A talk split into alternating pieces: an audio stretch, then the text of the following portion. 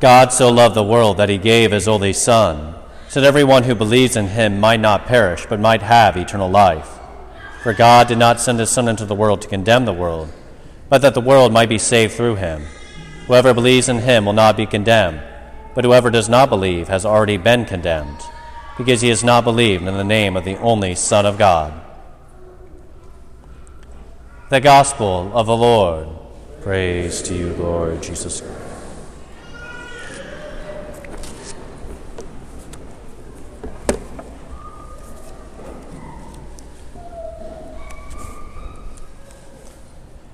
And the Catholic faith is this that we worship one God in Trinity, and Trinity in unity, neither confounding the persons nor dividing the essence.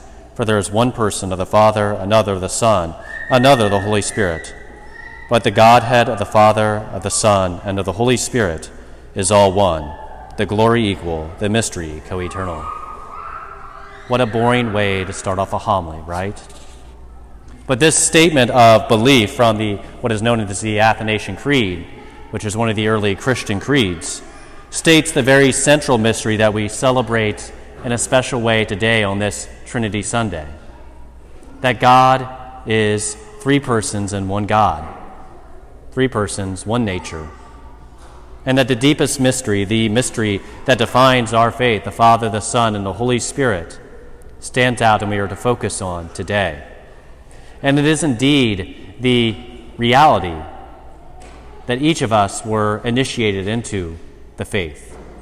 It is the central and the first thing that we ultimately do as Christians, which is what? We are baptized in the name of the Father, the Son, and the Holy Spirit. The first thing we are given, the washing away of our sins, is the indwelling of the Trinity. God the Father, God the Son, and God the Holy Spirit. It is by that very act that we become children of God, that we are initiated and given God's own life, which is the mystery of God's exist, God's essence as a trinity of persons. And I think whenever we look at the Trinity, the only thing that you can really say is that it's a mystery. Really, words fall short. Many saints, many theologians have spilled oceans upon oceans of ink trying to explain the mystery of the Trinity. And even what I just read you is the short, a short segment of what is a very long creed, trying to explain the distinctions, the mysteries, the very particular little twists and turns that we have within the reality of the Trinity. And I think, though, that what we can glean from the Trinity are perhaps, and obviously there's many more than this, but three things that as I was praying upon the mystery of the Trinity this week, that we can perhaps glean from this great feast day that kicks off ordinary time. And I think the first thing that I always come back to again and again is that God as Father, as Son, and as Holy Spirit shows us that God loves relationship. He loves communion. He is within himself a communion, a relationship of love. He loves friendship, and even within his own life, within his own existence, outside of the way in which he loves us, even within himself, he is a mystery of love. He is a communion of Father, Son, and Spirit. He is one who shows us the very, very mystery of love itself as a giving of self, even within himself. And is this mystery of a communion of love that is so marked? Because then that moves us into what I think is the second point and the second very truth that falls from the Trinity namely, that God's love overflows. It is something that He can't contain, it's something that spills outside of Himself.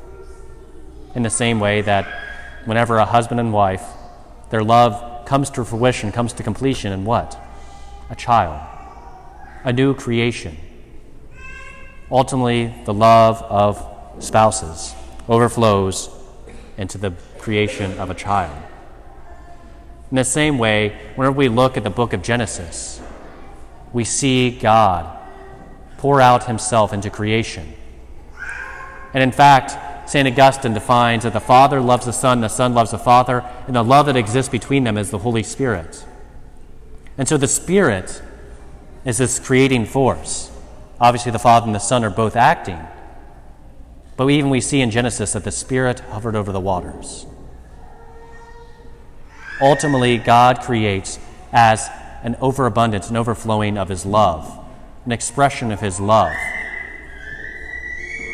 But yet, even the universe and its hundreds of billions of stars of galaxies cannot contain the mystery of the Trinity. And I think, even in a more unique way, each and every one of us, you, me, each and every person that has existed and will exist, is a result of the thought of God, of the Trinity, a result of the communion of love between the Father, the Son, and the Spirit. You were thought up in the mind of God before you ever existed. You are something precious, unique, and unrepeatable in His sight. To repeat the words of that were rather profound one year on retreat from a priest, there was something in each of you, in me, that delights God in a way that no one else can. You have something that no one else does. And that in itself is an expression of a particular mystery that you express of the Trinity, particular in the mind of God. And that love of God overflows into you, into your creation, into who you are at the core of your being, which is a beloved son or daughter of God, unique and unrepeatable in His sight. But I think this love is not just merely something that's perhaps reckless or chaotic or just whatever we want it to be. And I think that leads into the third truth, which kind of puts these other ones in perspective, helps us to live it out. Because I think so often we treat love, and hear phrases like love is love, especially in this Pride Month, that we think love is just whatever our feelings are, whatever my particular passions happen to be, whatever I want. But as I stated earlier about the very reality of the Trinity itself, of God Himself, is that love ultimately looks outside of ourselves. Love is not selfish. Love is kind. It is patient. It is generous. Right? All those words at every wedding, we hear that reading, right? From first letter of Corinthians, from St. Paul. Love is a powerful reality, but it is not a chaotic one. Love and the Trinity demands order. God is not 50 million persons. Just Trinity is not just the way that he chose to express himself. It is who he is. Three persons and one God. Co-eternal, co-equal, co-powerful, co-loving. We want to turn love into simply permitting others to do whatever the heck they want. We want to turn love into reality that just simply is permissive or, at best, perhaps just indifferent to others around us. But the reality of love is something much more powerful. As I talked about the outpouring of love in creation itself. But the most powerful act of love, and if love is for what love is that for which we were created. It's the reason why we exist, and it's what ultimately makes us happy in the end. But yet, love is an outpouring. Love is a giving of oneself, it's a sacrificial aspect. We get caught up in eros love, that is, love of passions, of emotion, infatuation. But the greatest form of love is known as agape. And that love stands at the very center of our church on the cross, in which Christ poured out his blood for you and for me to wash away our sins, but to also bring us unstained into eternal life and to a relationship with him to restore that was what was broken by our sin. So we might become his friends. So we might be united more closely to him. Without the cross, there is no baptism. Without baptism, the, whole, the Holy Trinity Father, Son, and Spirit does not dwell in us. And so, for love to be love, it needs to be generous. It needs to go outside of itself. It needs to be giving and sacrificial. And ironically, that is what we are afraid of. That is what we think will make us unhappy, but it's quite the opposite. It is only whenever we give of ourselves that ultimately, truly, we are fulfilled. Pope Benedict's, much of his theology is based around this idea that by going outside of ourselves, we can receive more. In St. Paul's letter to the Romans, he tells us that the love of God has been poured into our hearts. And indeed, it has. It was poured into our hearts at our baptism, it was poured into our hearts at our confirmation, it was poured into our hearts if we receive, if we participate in the sacrament of marriage, holy orders. And, but most especially, it's poured out into our hearts when we receive Him worthily in Holy Communion. But then that love cannot be contained. It is not something that then we cling to and treasure as though we're clutching pearls to our chests. It has to be given, it has to be dispersed, it has to be returned, even to the God Himself who gave it to us. God wants us to give wants us to give him our hearts. Ironically, the heart that he himself created and gave to us. God's love has been poured into our hearts. The Trinity is the mystery of that love because it shows that God is a communion of love within Himself. It shows that His love overpours into our creation, but also it overpours into our salvation, which is what we should want for each and every person. Not for them to simply love whatever, whoever they want in whatever way they want but instead, what should be affirmed in us is that we are beloved sons and daughters by our baptism.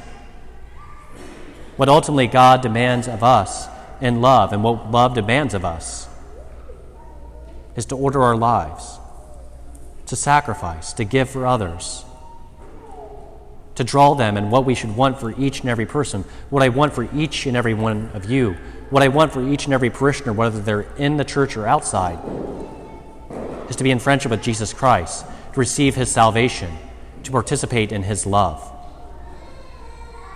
That is what love is. Love is to will the good of another. And the greatest good that we can give to each other, give to ourselves, give to our spouse, our children, our family members, our friends, those in our community, is friendship in Christ, salvation in Him, restoration of all things in Christ. And even at Mass, we participate in that reality. Whenever we share in Mass, yes, it is an expression and we participate in Christ's life. But the interesting thing is that we participate in Christ's worship of the Father. And we're enabled to do so by the Holy Spirit. You see, the Trinity itself is present here, even at Mass. We started off in the name of the Father, the Son, and the Holy Spirit. Whenever one person of the Trinity acts, whenever Jesus acts in the world, he tells us that he did nothing without his Father's consultation, without his Father's power. Whenever Jesus acts, the Father acts, the Spirit acts. When the Holy Spirit acts, the Son and the Father act. And when the Father acts, the Son and the Spirit also act. They're united of one heart and love. And we too, as his body, are called to act as one, called to move the whole of creation. Our marriages, our families, our communities, our parishes, our family parishes,